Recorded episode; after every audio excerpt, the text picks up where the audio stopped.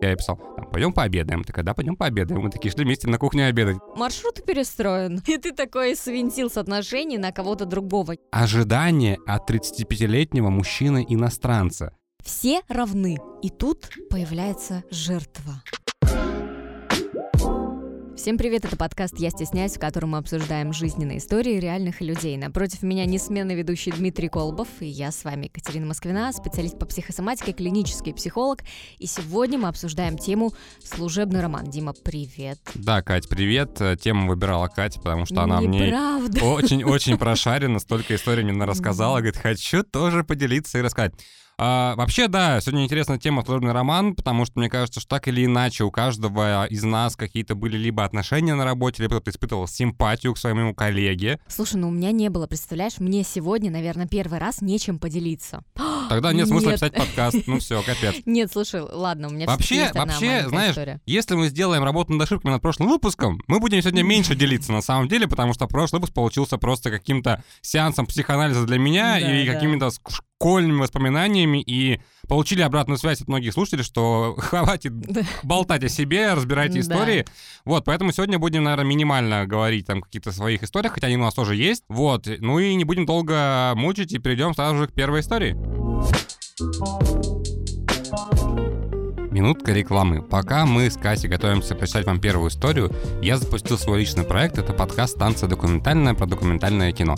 В нем будем рассказывать э, о новостях киноиндустрии и обсуждать какие-то фильмы, классику, либо новинки с представителями этой киноиндустрии, такие как режиссеры, продюсеры, операторы и другие. Подкаст уже есть на всех аудиоплощадках, поэтому если, кроме психологии, вы любите документальное кино, то обязательно подписывайтесь. И также есть канал в Телеграме и группа ВКонтакте «Станция документальная». Thank you. Я пришла на работу его помощником. Он тогда был в отношениях, а я только из них. Проявлял знаки внимания, но я тогда четко отказала, ибо мои предыдущие отношения закончились как раз из-за служебного романа со стороны молодого человека. Три года мы проработали в классном тандеме, он женился, я вышла замуж, но нас постоянно тянуло к друг другу. Как-то само собой все закрутилось, долгое время все было тайно, хотя уже и развелись, и жили вместе, но говорить кому-то не хотели. На работе и дома нам было супер комфортно, мы научились разграничивать эти две сферы, даже переписывались с разных аккаунтов. Сейчас мы оба ушли с прошлого места работы, но отношения не закончились. Ситуации бывают разные, иногда даже кажется, что лучше бы мы вообще никогда не пошли на это, но продолжаем бороться.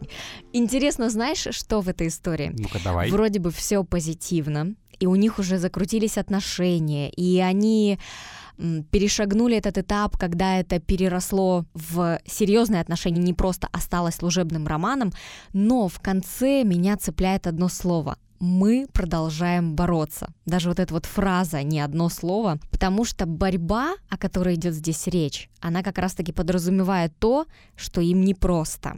Хотя преподносится в этой истории все достаточно просто. Я вот сейчас понял, что вообще ни разу ничего не просто, потому что, ну, мне хочется, наверное, отметить историю, которая, знаешь, вот это такая банальная для каких-либо кинофильмов, когда девушка молодая приходит помощником какому-то, наверное, большому начальнику, и априори так или иначе начинает испытывать ему симпатию, потому что это вот еще э, Господи, прости, вот эта вот убогая стереотипная история про секретарш, которых э, каждый ну, начальник да, да, да, обязан просто там обхаживать и так далее, который там тянется там тоже с нулевых десятых годов.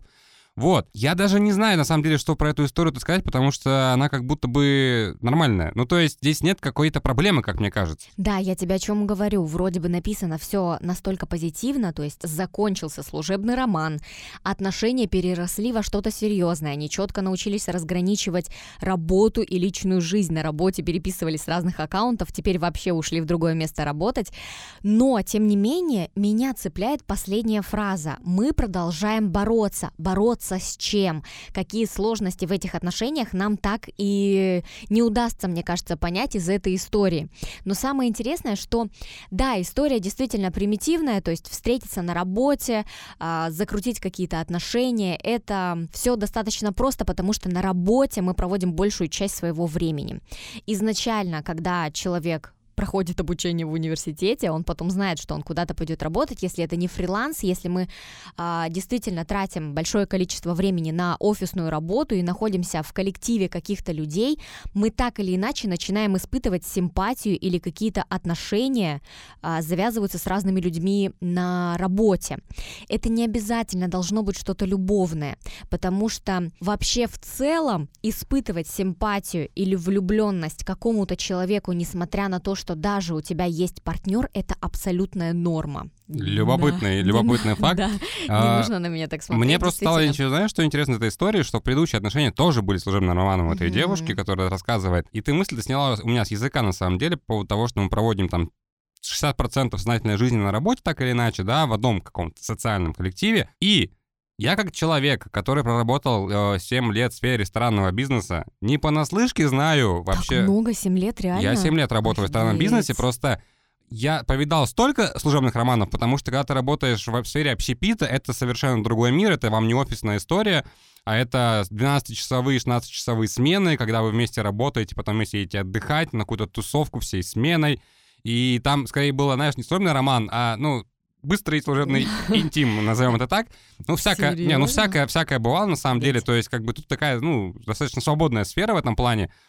Но даже вот взять себя сейчас, э, у меня, по сути, мои нынешние отношения, они начались, когда моя девушка работала там, где я работаю сейчас. То есть мы с ней познакомились на работе, mm-hmm. она здесь работала там дизайнером, и через, по-моему, там 3 или 4 месяца после начала наших отношений она ушла в другое место работать. Uh-huh. Но просто было смешно, когда, ты знаешь, был, типа, период ухаживания, и когда мы сидели там, типа, в разных э, кабинетах, я ей писал, там, пойдем пообедаем. Ты когда пойдем пообедаем? Мы такие шли вместе на кухню обедать. Там все такие, ну, сидели, улыбались, как бы, да, другие коллеги. Вот, но это тоже выросло в хорошие, ну, такие серьезные, долгие отношения. А, были случаи, когда, конечно же,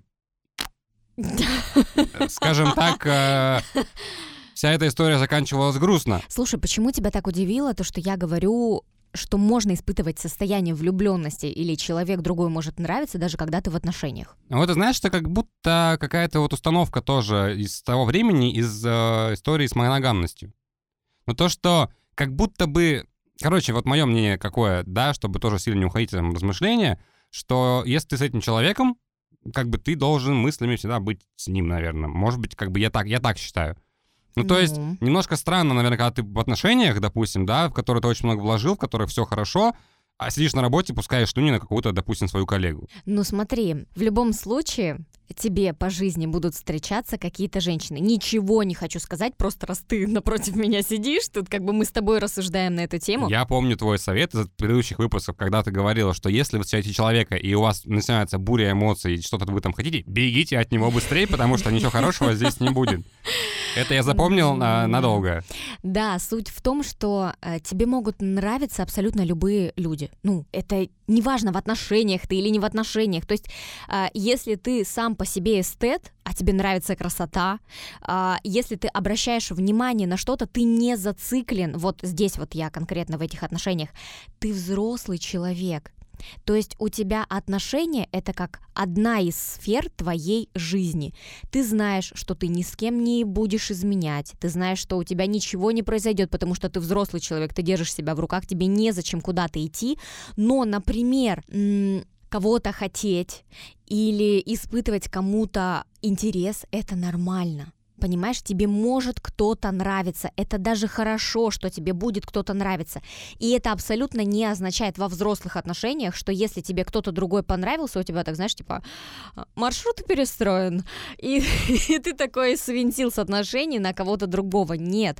То есть ты абсолютно точно можешь быть уверен. У меня здесь есть серьезные отношения, я здесь строю семью, у меня есть э, вот эта сфера моей жизни – вот эта сфера моей жизни, она закрыта.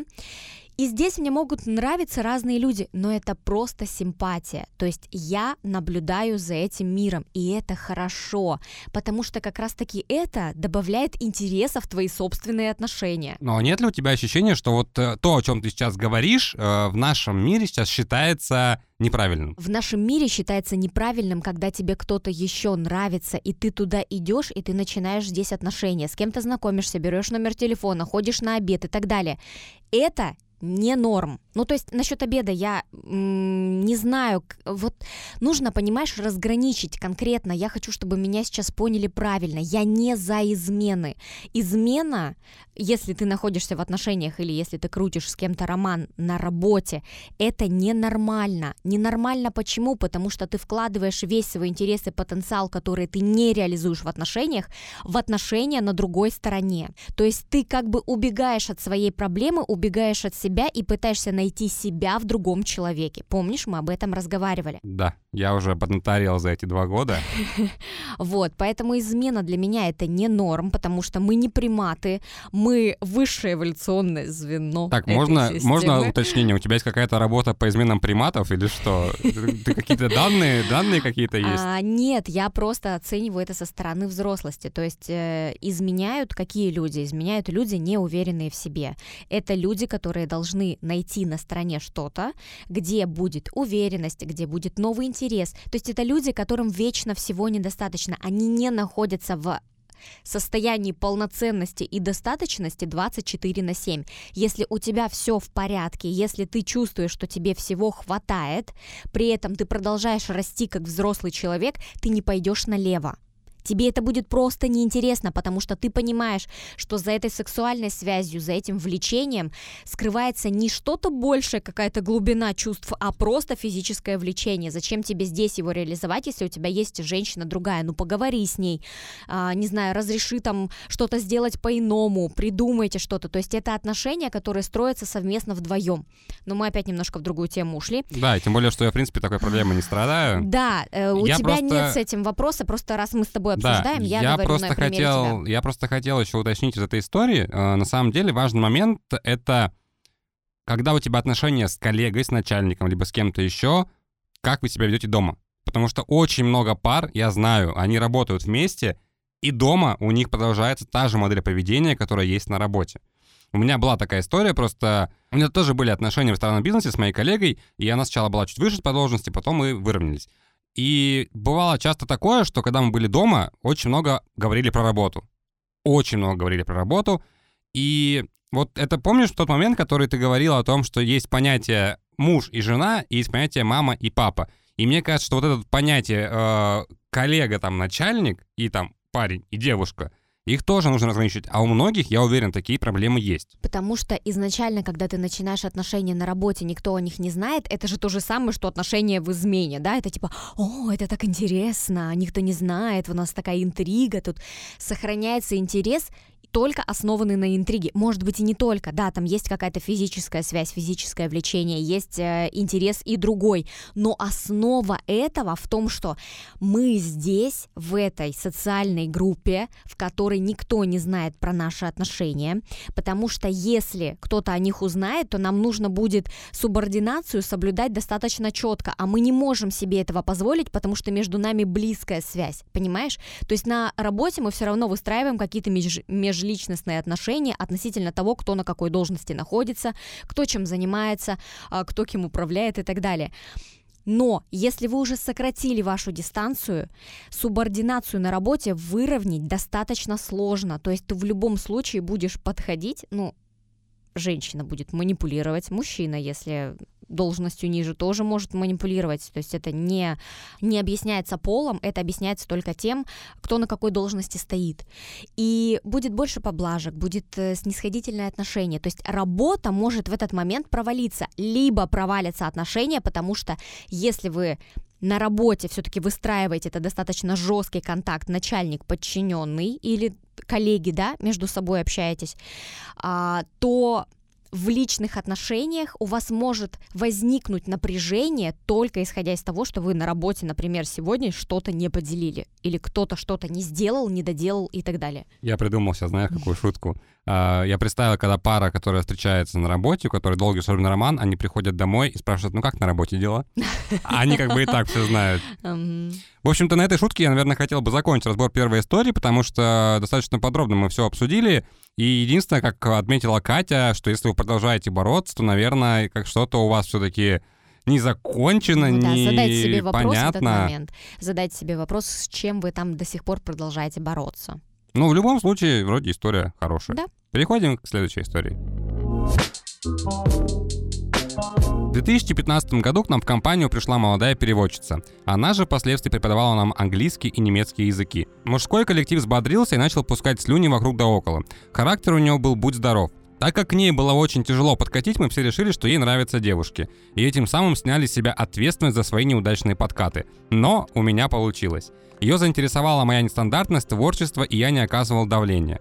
Мы встречались, и никто на работе не знал до тех пор, пока генеральный директор не сообщил всем на общекорпоративном собрании, что она вышла замуж. Потом все гадали, а кто же супруг. Мы работали вместе и не пользовались своим положением, и не давали повода для слухов. Э, прекрасная история с хорошим концом. Э, как минимум меня порадовал момент, что э, мужики решили снять с себя ответственность, такие, что у нас не получается, наверное, потому что она какая-то не такая, а не потому что мы не такие там альфа-самцы. Ну и, кстати, это же история вот реально про вот это вот коллективное мужское сознание, когда приходит на работу новая девушка-коллега, это начинается все, это, м-м, надо присмотреться, типа мы здесь тебя там пойдем покажем, как здесь все работает. Вот Давай как психолог, скажи мне, откуда вот это вот групповое мужское желание понравиться и произвести впечатление на новую девушку в коллективе? Здесь достаточно просто все.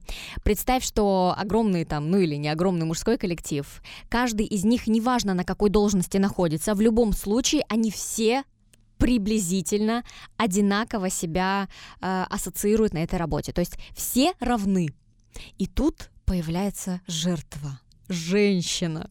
То есть на работу приходит представительница слабого пола, и каждый из них включая своего внутреннего самца, хочет выделиться, быть лучше, понимаешь? И каждый начинает подкатывать, потому что когда ты находишься вот в этой вот стае, все равно кому-то так или иначе хочется выделиться. И если на работе вот эти вот успехи не приносят вот этого, знаешь, эмоциональных качелей, а где там типа, да, я классный там и так далее, то появляется вот как раз-таки отдельная отстраненная ситуация, за которую можно зацепиться. Это происходит эм, интуитивно подсознательно, это невозможно спланировать головой, это не в голове происходит, это, понимаешь, внутри все, вот просто на уровне э, инстинктов. Приходит женщина, и я начинаю за ней ухаживать, если мне она нравится, и тут уже как бы само собой вот этот вот соревновательный момент среди мужчин, он присутствует, потому что, э, ну, всегда у мужчин присутствует соревновательный момент, кому как не тебе знать. А, слушай, э, мне, может, знать, но мне всегда было комфортнее, мы с тобой это уже обсуждали, работать в женском коллективе, чем в мужском. Потому, Потому что, что ты там изначально альфа-самцом Да нет, я просто не люблю конкуренцию, и мне как-то приятнее... Вот, видишь, видишь, ты сам говоришь про конкуренцию, то есть когда есть большой э, мужской коллектив, здесь и появляется женщина, срабатывает инстинкт конкуренции. Ну не у Нужно. всех. Ну, не у всех. У кого? У тех, кто послабее, тот отваливается сразу Ну, же. я послабее, знаете, получается, раз я отваливаюсь. Но у меня нет конкуренции, у меня никогда не было вот этого, знаешь, большого азарта. У меня есть друг лучший, вот он капец азартный, вот ему заведи вот эту вот любую девушку, он там начнет, сейчас он тоже подосадил. Я просто к тому, что Uh, у меня есть более интересные вещи в моей жизни, чем заниматься вот этой конкуренцией и мериться все мы поняли, чем перед новым сотрудником. Я же говорю, что это на уровне инстинктов происходит. То есть нужно же себя как-то поставить выше, нужно как-то с помощью этого самореализоваться. Вообще нет. В смысле? Я нет? за счет другого могу сам я. Тебе, я тебе говорю про э, людей, которые идут в это. А, окей. Не про тебя. Я в это не иду, это не моя история. Ты не идешь, потому что ты сам выразился. У тебя есть более интересные вещи, тем более, если ты в отношениях, то тебе тем более это неинтересно. То есть у тебя вообще там галочка поставлена, и ты сюда даже не смотришь. Кстати, в многих американских фильмах есть такая история, когда приходит коллектив какая-то новая девушка и начинает делать ставки кто с ней замутит. Mm. Вот как ты к этому вообще относишься? Потому что это же как будто бы, точнее, не то, что как будто бы, это же максимальное неуважение. Максимальное неуважение, максимальный э, примитив э, работы инстинктов мужское коллективное эго-сознание, нужно Я думаю, победить. После этого выпуска все мужчины-подписчики просто уйдут от нашего подкаста. Кстати, про подписчиков хочу быстренько бросить. Нас на Яндекс Музыке слушает 980 человек. Мы с Катей очень, очень хотим добить до тысячи. Поэтому, если вы вдруг первый раз услышали наш подкаст, переходите на его страницу, ставьте лайк. Вернемся к примитивному мужскому обществу. Ну, не примитивному мужскому обществу, а примитивному коллективному сознанию, да, когда а, все равно хочется победить, выиграть, там, сделать. Но я тебе говорю, это не про взрослых людей. Это... М- даже вот я недавно смотрела фильм «После», он, по-моему, или «После тебя», он называется, что-то, короче, такое вот там как раз-таки эта история обсуждалась, где они там все вместе дружненько поспорили на девушку, которую он должен заарканить, и в итоге он э, начал за ней ухаживать, и они влюбились друг в друга, и потом, ну, это короче, стандартная да, сюжетная арка, да, есть да, да, таких да, да, куча да. про колледж, когда типа вот это вот Вот, из... вот, они были в колледже. Я понял, раз, да. наверное, что за фильм, да, когда типа из э, грязного утенка превращается в лебедя, потом в конце эта девушка и Нет, так она далее. изначально была нормальной, но просто Ладно. они решили на нее типа поспорить. Но Бог с суть в том, что он в нее влюбился, ему потом было максимально стрёмно перед своими друзьями из-за того, что он там придерживался игры, что я просто с ней типа ради нашего спора, а здесь он уже был конкретно в отношениях, они даже жили вместе. Суть в чем? Суть в том, что этим занимаются не взрослые люди. Зачем тебе это? То есть, если ты споришь на женщину, если ты рассказываешь какие-то не очень логичные вещи в отношении женщины, то, что может ее унизить, то, что может ее оскорбить, но при этом ты как будто бы прощупываешь почву, то есть как можно с ней, то есть, ну смотри, это даже не про прощупывание почвы, Нет, ну, а тут про... просто я вспоминаю, знаешь, все вот эти вот истории пушкинские, особенно чем меньше женщин мы любим, тем больше нравимся мы ей. И я недавно смотрел ТикТок, и мне вылезла какая-то история, где там тоже какой-то сериал, а, и главный герой все время секретарша говорит там, «А, Софи, привет, там, Софи, привет. И, ну, коллега говорит, она же не Софи. Я знаю, но когда-нибудь я подойду, скажу Софи, привет, он скажет, эй, я не Софи. И тогда у нас все закрутится. Вот, я просто сейчас вспомнил, и это вот то, о чем ты говоришь. Но я хотел бы вернуться к истории. Мне очень понравилась фраза героя, который рассказывал, что он сказал, что он не оказывал давления. И вот почему-то мне кажется, что это вот в нынешнее время тоже очень важно, потому что я вспоминаю свои потуги, потуги э, ухаживательные. Просто у меня было много ситуаций, когда мы там, допустим, ходили на какое-то первое свидание, и потом человек пропадал на неделю, на полторы, на две, а я... Женщина? Да, ну Мгм. не я же. Вот. А, И я такой, ну что там, почему не отвечаешь? Типа Мгм. там, эй, там, туда-сюда. Или была еще одна история, когда там тоже мы общались с девушкой, и спонтанно я такой, а поехали в Тобольск, мы с ней съездили на выходные в Тобольск, а, и там после этого я предложил встречаться, она говорит, ты, ты уверен, что типа так сразу, мы там ну, знакомы две недели, а я там все, у меня это, знаешь, бабочки в животе, вся эта история, и я такой, ну нет, мне нужен ответ, давай сейчас, да или нет. Вот про это давление я говорю, а и мне кажется, что на работе там тоже может быть история, тем более если, э, допустим, Но если они все к ней начали подкатывать, естественно, что там возникало давление. То есть и один, и второй, и третий, и десятый. То есть здесь был соревновательный момент, кто быстрее эм, добьется своей цели и так далее. А если он как-то очень размеренно... Слушай, я только сейчас поняла, она что, женилась-то на нем, что ли? она О, замуж да, вышла, за- да, замуж замуж, вышла за него? замуж вышла за него. Ого, вот оно чё. Ничего себе. Ну, слушай, как раз-таки в этом, наверное, и суть истории заключается в том, что он был абсолютно адекватен, абсолютно спокоен. Может быть, э, она почувствовала, что она ему нравится действительно, а здесь нет вот этого соревновательного момента, который был у всех остальных. То есть там же сразу же видно, это же на уровне энергии все чувствуется. Здравствуйте, эзотерика. Я знаю, что не понимаю, а зачем директор на общекорпоративном собрании сообщил, что она замуж вышла? Я вот этого немного не понимаю. Ну, Это... чтобы все отстали от нее, видимо. А, ты думаешь по этой причине? Ну, да, возможно. А, ну, кстати, я даже не подумал об этом. Ну, да. Потому что странно, знаешь, типа, что там итог квартала. Сегодня она вышла замуж. Все Нет, такие, может «За быть, это кого? было За просто в кого?» формате, типа, давайте ее поздравим, ну, типа, она вышла там замуж, и все, все в таком духе, чтобы просто, ну, все... И смешно, и смешно, знаешь, если бы было, что она вышла замуж, давайте скинемся на подарок, и ее вот этот герой, давайте по косарю, чтобы побольше денег было, типа, отобьем, отобьем свадьбу. Да.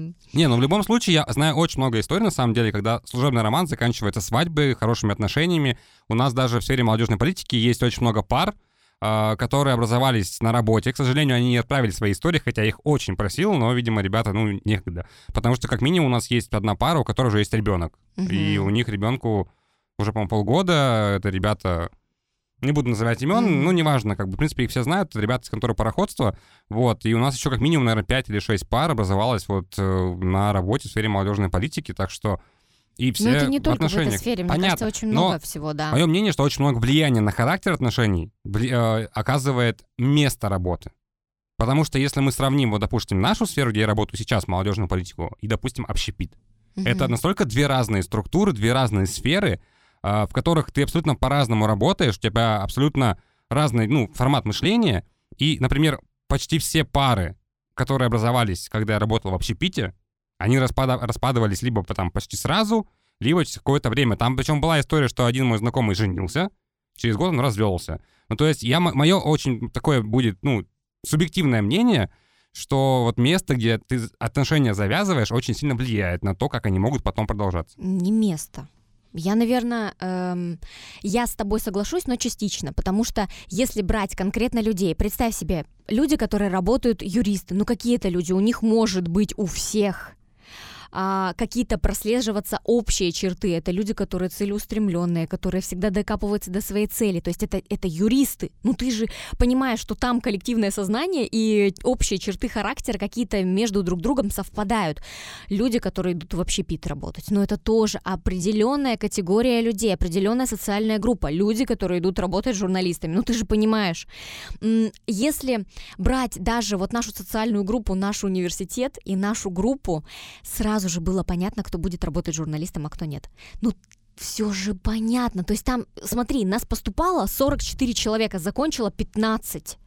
15, и из этих 15 человек 3 человека только работали а, по профессии, все остальные просто разошлись куда-то, где-то, либо смежная какая-то профессия, либо еще, потому что там нужно обладать какими-то определенными общими чертами характера.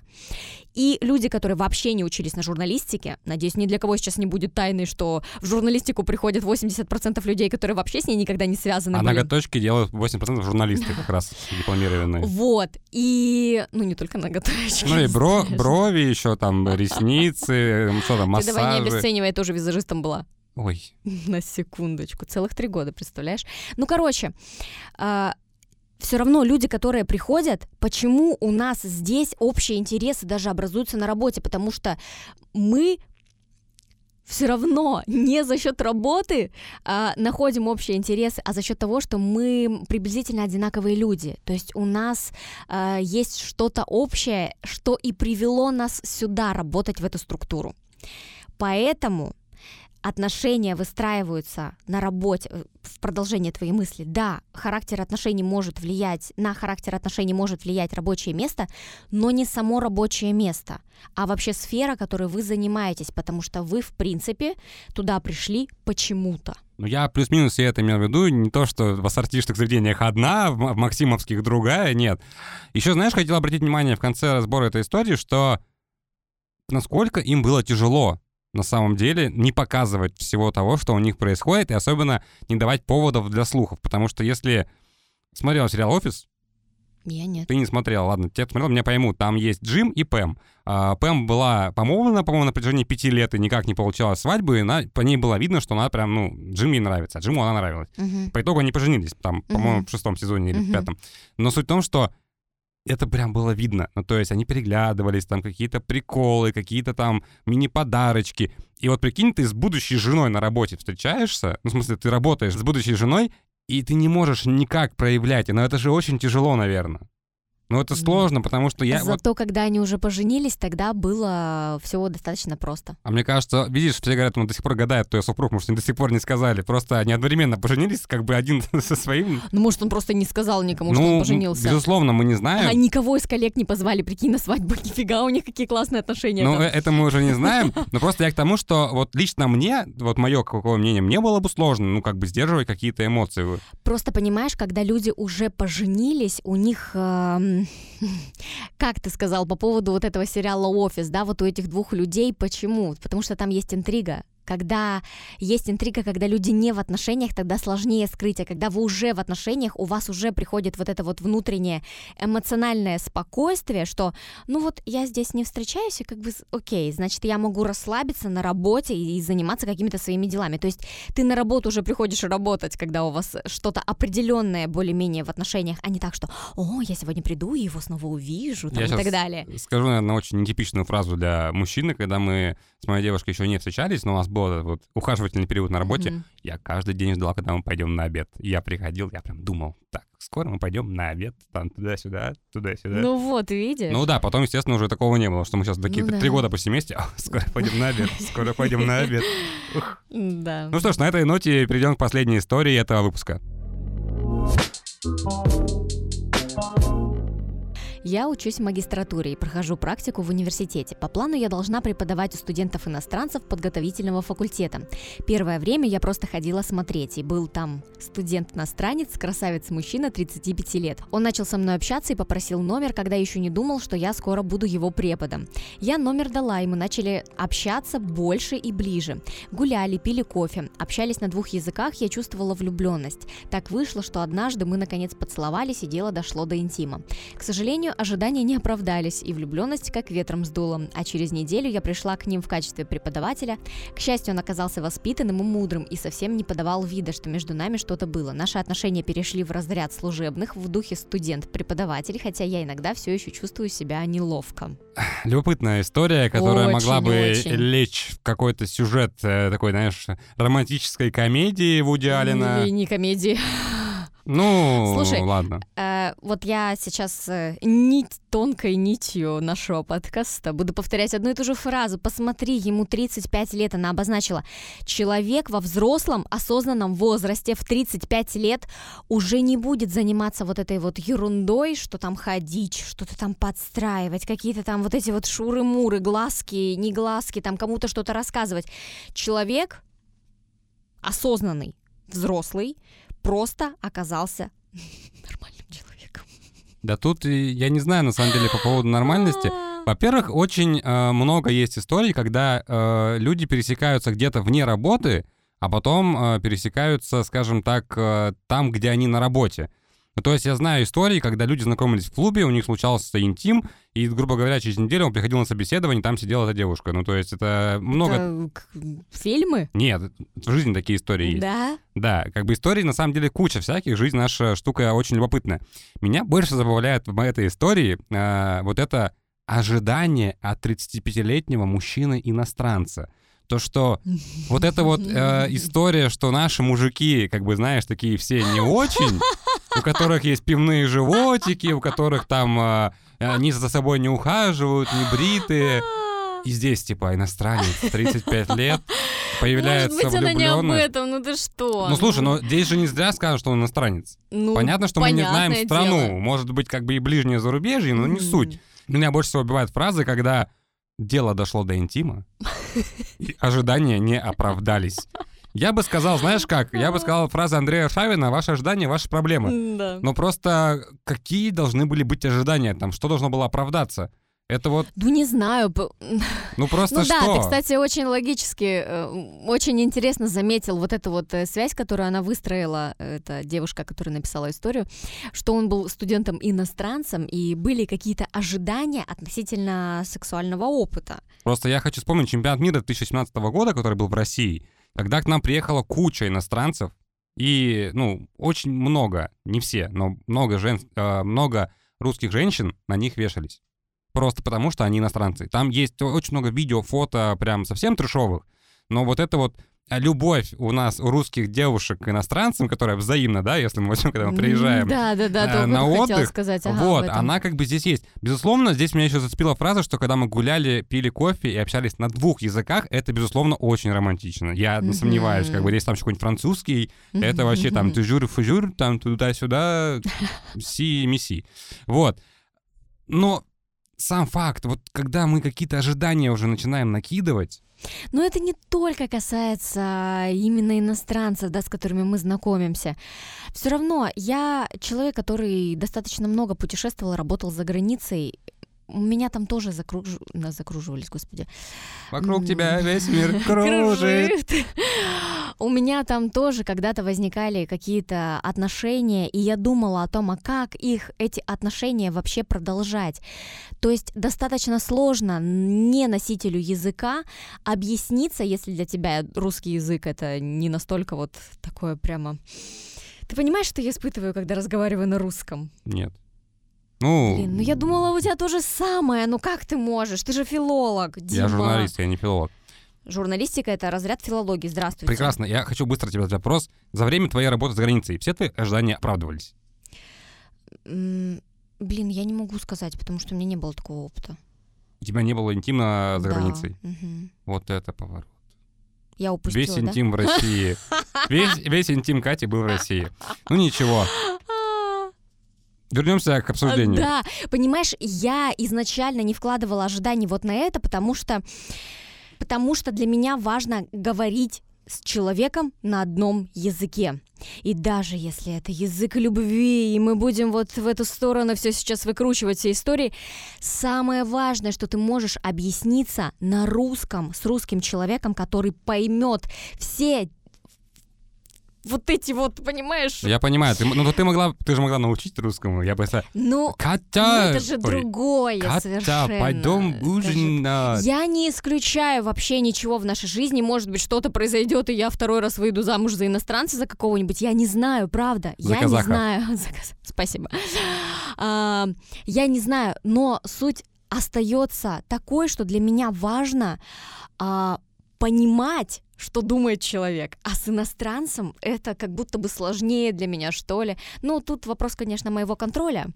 Поэтому. Но ожидания здесь, в этой истории, понятны. Потому что стереотип все равно есть. Типа, ну, мы не, опять не знаем, да, кто он был. э, Ну может, да, мы, мы не был, знаем э, национальность, безусловно, человека. Афроамериканец. Э, сама история вообще, знаешь, вот э, вуз, это же тоже такая прям э, место, где юные организмы, полные там этих, Гормонов. да, полные гормонов, и у меня, я не знаю, у нас, по-моему, тоже как-то преподавала какая-то практикантка, а это вот тоже, знаешь, вот как вот девушка, которая приходит в офис, новая сотрудница, то же самое, Мгм. когда практиканты приходят, допустим, в вуз преподавать. Мгм. И ты так иначе, ты уже типа студент такой весь этот, как бы там присматриваешься. Вот э, не знаю, короче, откуда это все идет, но на самом деле история с таким правильным концом. Да, с правильным, потому что с он правильным. оказался все-таки воспитанным человеком, да, взрослым, а, порядочным и соблюсти вот этот вот. Ну, э, либо, либо он момент. просто расстроился, потому что когда ожидания не оправдались, он получил порцию на двух языках недовольства о, Если о неоправданных был- ожиданиях. Если бы он был невоспитанным, наверное, он бы что-то, ну там, как-то может быть. Ну, я понимаю, что что-нибудь ты имеешь в виду, что типа написал на доске, я с ней спал. Ну, на двух было- языках. На двух языках. Ну, нет, в любом случае, кстати, интересная история такая Мгм. получилась. Ну, слушай, правда, не знаю. В общем, хочется как-то подытожить вообще весь сегодняшний выпуск. И мое такое отношение к служебным романам, оно, ну, нейтральное. То есть, мое мнение, главное, чтобы... Главное, чтобы вы действительно, наверное, хотели, чтобы из этого служебного романа получить какие-то нормальные отношения. Безусловно, мне кажется, изначально сложно говорить, э, потому что я не знаю ни одного человека, который бы на работе крутил роман сразу с целью пожениться. Ну, вряд ли такое бывает, да? Ну, просто в силу того, что мы действительно на работе с вами проводим 60% времени, у многих, кстати, даже нет же других мест и времени искать вторую половинку. Это Мгм. вообще проблема, мне кажется, нашего поколения, когда мы сейчас половину времени проводим половину времени проводим в интернете, а половину на работе. И как бы все, у и там, тебя... и там ищем нашу любовь. Вот, и там есть типа Тиндер и есть коллеги, да, и как бы, грубо говоря, если так вот сузить, мы выбираем между Тиндером и работой. И поэтому это грустно, потому что даже еще, мне кажется, начиная года с 12 с 14 я сам задавался вопросом, а где знакомиться вообще с девушками, кроме как не на работе, либо в интернете? Потому что в условных клубах это не моя история, в библиотеке я не хожу, на улице познакомиться, это вообще до свидания, это для мужчины, это У страх. меня есть история, прикинь. Просто Давай. быстрая, коротенькая история. Ты закончил? Я тоже, Да, вот, да. наверное, этой истории как раз-таки и подытожу. Неважно, где вы встречаетесь, неважно, где вы знакомитесь. Я тут на днях совершенно случайно со мной познакомился парень. Он просто выбежал из машины, когда я выходила из магнита с порошком. У меня причем был не пакет, а у меня просто в руках был порошок, вот этот кондиционер для белья, и я вот такая вся, типа, иду просто, ну, понятное дело, я шла до машины, но все равно, знаешь, как бы вот этот вот момент, я вспомнила, как это было в университете, когда мы еще даже не ездили на тачках. И сейчас... На тачках. Сейчас это тоже возможно, да, то есть он выбежал из машины, потом сел в нее обратно, подъехал к моей машине, остановился, вышел, и мы познакомились. Суть в чем? Он познакомился со мной на улице, понимаешь? И сам вот этот вот формат, он был очень интересным, поэтому я не за, не против служебных романов, я не за, не против где-то знакомиться. Любое место абсолютно нормально. Если вам понравилась женщина, просто подойдите с ней и познакомьтесь. А на работе это может быть даже очень интересно, между прочим. Скажу от себя главное, как начальник, чтобы это не сказывалось на работе. Вот это самое Вот, главное, вот. мне кажется, в служебном раз- романе. К этому как раз и вела. Главное, чтобы ваши отношения, они строились конкретно только в отношениях. И работа никак на них не влияла, и вы никак ваши межличностные отношения не влияли на работу. Это очень важно. Пожалуйста, разграничивайте эти моменты. Ну... Стой, а что он тебе сказал, когда он выбежал? Я пытаюсь понять. Ну вот типа он ехал, ты идешь с порошком. Да. И он такой, а что, акция, да, на порошок? Или что, что он спросил? Нет, он, он просто, ну, такой, типа, а вот это, там, там даже слов не было, понимаешь, потому что в этот момент я еще шла и другой рукой записывала голосовое сообщение подруги, поэтому я так вот посмотрела, такая, что? И уже потом, когда он подъехал, он такой, типа, да о чем, может быть, мы познакомимся, как-то вот это вот что-то там такое, знаешь? Ну, какая-то такая очень э, комичная история, но это было очень приятно, правда. Мне кажется, это а. была акция «Ариэль» плюс мужик в подарок. Нет. Ну вот, в общем, короче, я уже даже подвела итог э, и этим историям, и этого подкаста. Оставайтесь просто в любой обстановке самим собой. И действуйте, исходя из того, что у вас внутри. Что хочется, то и делайте. Ну и в конце этого выпуска хочу анонсировать поиск э, истории для следующего эпизода, тема которого будет межнациональные отношения. Как известно, любви покорны не только все возраста, но и все остальные критерии выбора партнера. Сердцу не прикажешь, а значит выбор происходит сам собой. Следующий раз мы обсудим тему, как два человека разных национальностей, систем воспитания, семейных традиций и религий могут вместе и на основе чего строятся их отношения. Если у вас есть история, то делитесь ей по ссылке, которая есть в описании подкаста. А я напоминаю, что в студии была клинический психолог и специалист по психосоматике Катерина Москвина. И я, Дмитрий Колобов. Это был подкаст «Я стесняюсь». Всем пока. Всем пока.